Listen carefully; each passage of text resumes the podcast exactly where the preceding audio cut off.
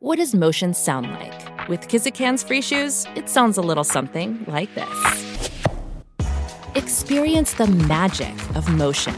Get a free pair of socks with your first order at kizik.com/socks.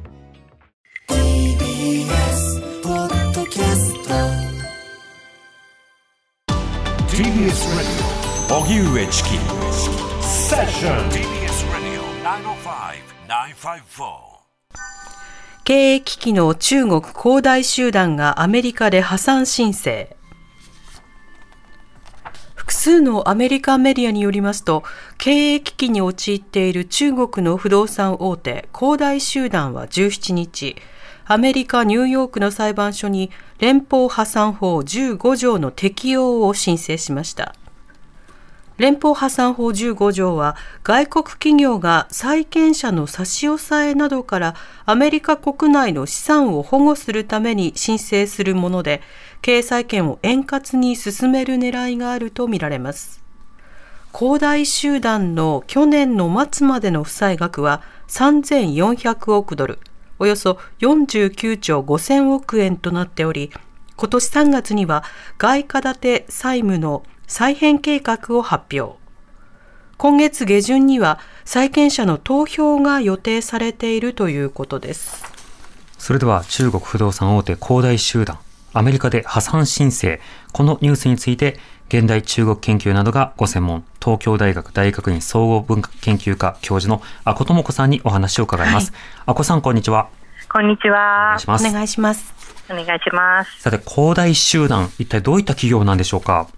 はい。えー、まあ、恒大集団というのは、あの、許家印さんという38歳の時に、まあ、この方が、あの、作られた企業で、はい、まあ、2009年には香港の証券取引所にも上場して、まあ、かなり、あの、中国ではもう1、2の、あの、不動産大手なんですけれども、うん、えー、まあ、そういう、あの、河南省のすごい貧しい家えー、家庭出身の方が一代で築かれたこういった企業で、はい、まあ、ここ数年ずっとあの経営破綻があの、まあ、ささやかれてきて、まあ、でもなんとか債務のあの再編とか資産の切り売りで切り抜けようとしてたんですけれども、うん、今、かなり厳しい状況になってきているなと思います、うん、不動産大手ということですけれども、どういった商売をこれまでしてきたんですか？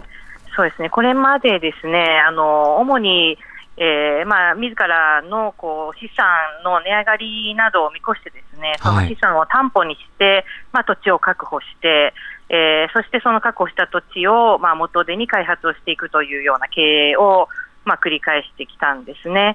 まあ、中国が、まあ、景気がいいとき、まあ、特にあの土地のあのまあ、使用権もあの中国の場合こう特殊な制度がありまして、はい、まあ、そのまあ、農村と都市の間で、まあ、あの所有の仕方とかあの経営の仕方も異なるんですけれども、まあ、その都市化を進めるっていうときは農村の土地などもその、えーまあ、値上がりを見越してあのその都市化のあのいろんなあのシステムに基づいて、まあ、取引をしていくと。でまあ、地方政府などもそこに絡んで、まあ、その土地経済っていうのが成り立ってきたんですよね。まあ、今でも景気がかなり落ち込んできてますし、そういったあの取引の問題点なども指摘されるようになってきて、えー、でまあ、コロナもありましたし、まあ、あのかなりあの難しいあの経営状態になってきたと思います。なるほど。この恒大集団の破産申請ということですけれども、中国ではまずどういうふうに受け止められているでしょうか？中国でもですね、まあ、債券、債あのそのまあ、古代の、まあ、物件を購入した方とか、あの今いろんな金融商品をあの持っている方などが、まあ、その自らのその財産がどうなるかということで、えかなりあの不安をも不安な感じ感情を持っていらっしゃると思いますし、うん、まあ、恒大だけでなくですね他の関連の不動産企業などにも影響があの及んできているというようなこともあってですね、ええ。ー、あのまあ、かなりあの深刻な状況、まあ、特にこのアメリカでその破産宣告、破産の申請をしているということなので、うん、かなりあの大きなニュースとしてあの広がってきていると思います。なるほど、これ、中国の国内だけでなく、アメリカ、まあ、今回、ニューヨークでの申請ということですけれども、アメリカなどあの海外でも活動していたんですか？そうですね、海外にも巨額のあの、まあ、物件、まあ、資産、資産投入っていうものをしてきたと言われてまして、はい。まあ、そこの、あの部分で、なんとか保証案の、その、あの、債券の発行というものも考えてきたと思うんですけれども、えーまあ、それも、あの難しい、まあ、中国の不動産市場全体がかなり厳しいですし、まあ、新しく例えばあの電気自動車の事業なども手掛けようとしてきたみたいなんですけれども、うんえーそこもあのかなりあの難しい状況で、まあ、アラブのなんか起業家が投資するとかいうニュースも出てましたけれども、はい。まあ、不不透明なところがかなりあると思います。うん今回の破産申請によって、まあ、国際経済や中国経済などへの影響というのはいかがでしょうか？そうですね、やはり不動産全体が落ち込んでいて、まあ、あの今、あの中国は人口もあのなかなか伸びていかないということで、中国、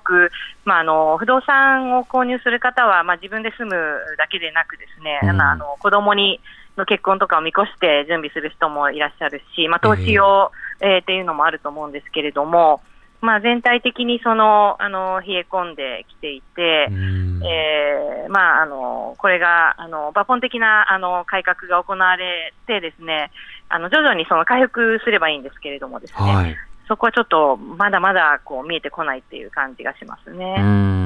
今、中国経済はあのただでさえ失速しているようなところもありますが、今、あのまあ、家の話がありましたけど、中国は今後、高齢化社会に向かっていくわけですよね。その影響はいかがでしょうか？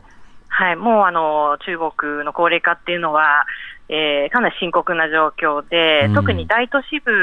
などを見ると、ですねもう日本よりもあのかなり深刻なあの状況になっている、まあ、あのもう結婚さえしないっていう若い人たちも増えてきてまして、はい。それはまああの今、大学生なども大学出てもですね、まあ、就職するのが難しいと失業率がかなりあの高くなってまして、うんまあ、最近も中国政府は失業率、あの若年層の失業率の、まあ、データの公表を控えるというようなことも発表しているんですね。ですので、まあ、かなりあの今、大体2割ぐらいがあの、まあ、就職できないと言われてるんですけども、それはあの公表されたデータで、うん。本当はもっと深刻なんじゃないかというような話もありまして、ええ。そういった不安感がある中で、まあ、あの若い人たちも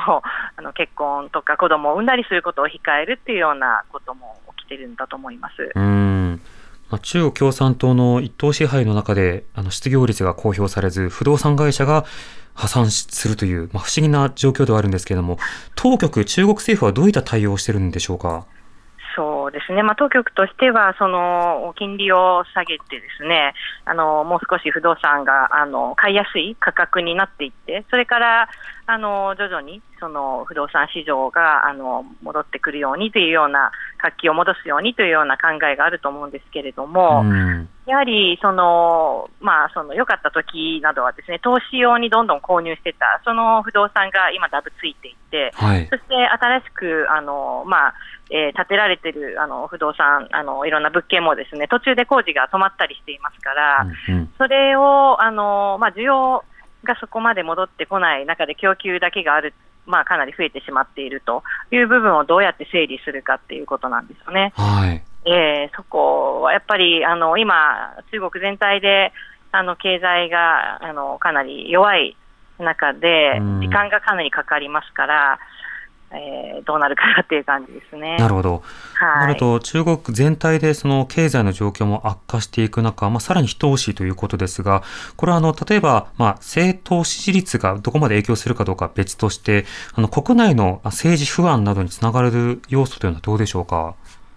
えーそれはあの非常にあの心配するところなんですけれども、うんやはり中国の人たちが一番あの懸念するのは自分たちの生活への影響なんですよね。はい。まあ、あのコロナ、ゼロコロナの後に白紙運動などが起こりましたけれども、あれもやはりその経済活動が自由にできないっていうことへの、まあ、不満っていうのが一番大きかったと思います。はい。で、まあ、そのゼロコロナ政策も、まあ、一気にあの収束してあの自由になりましたけれども、今度はそういうこう景気に対する不不安感っていうのが高まってきていて、うんでそこで、まあ、自分たちのこう財産も守られないと。そのいうような状況が、まあ、あの各地で起こってくるとですね、はいまあ、そこに対して今、局所的にですねそういったこう取り付け騒ぎというか、あのまあ、抗議を抗議活動をする人たちなんかも出てきているんですね。うんそれがどこまでこう増えていくかっていうのは、今後、やはり注目しなければいけないなと思います。なるほど。はい。わかりました。あこさん、ありがとうございました。ありがとうございました。ありがとうございました。東京大学大学院総合文化研究科教授のあこ智子さんにお話を伺いました。TBS Radio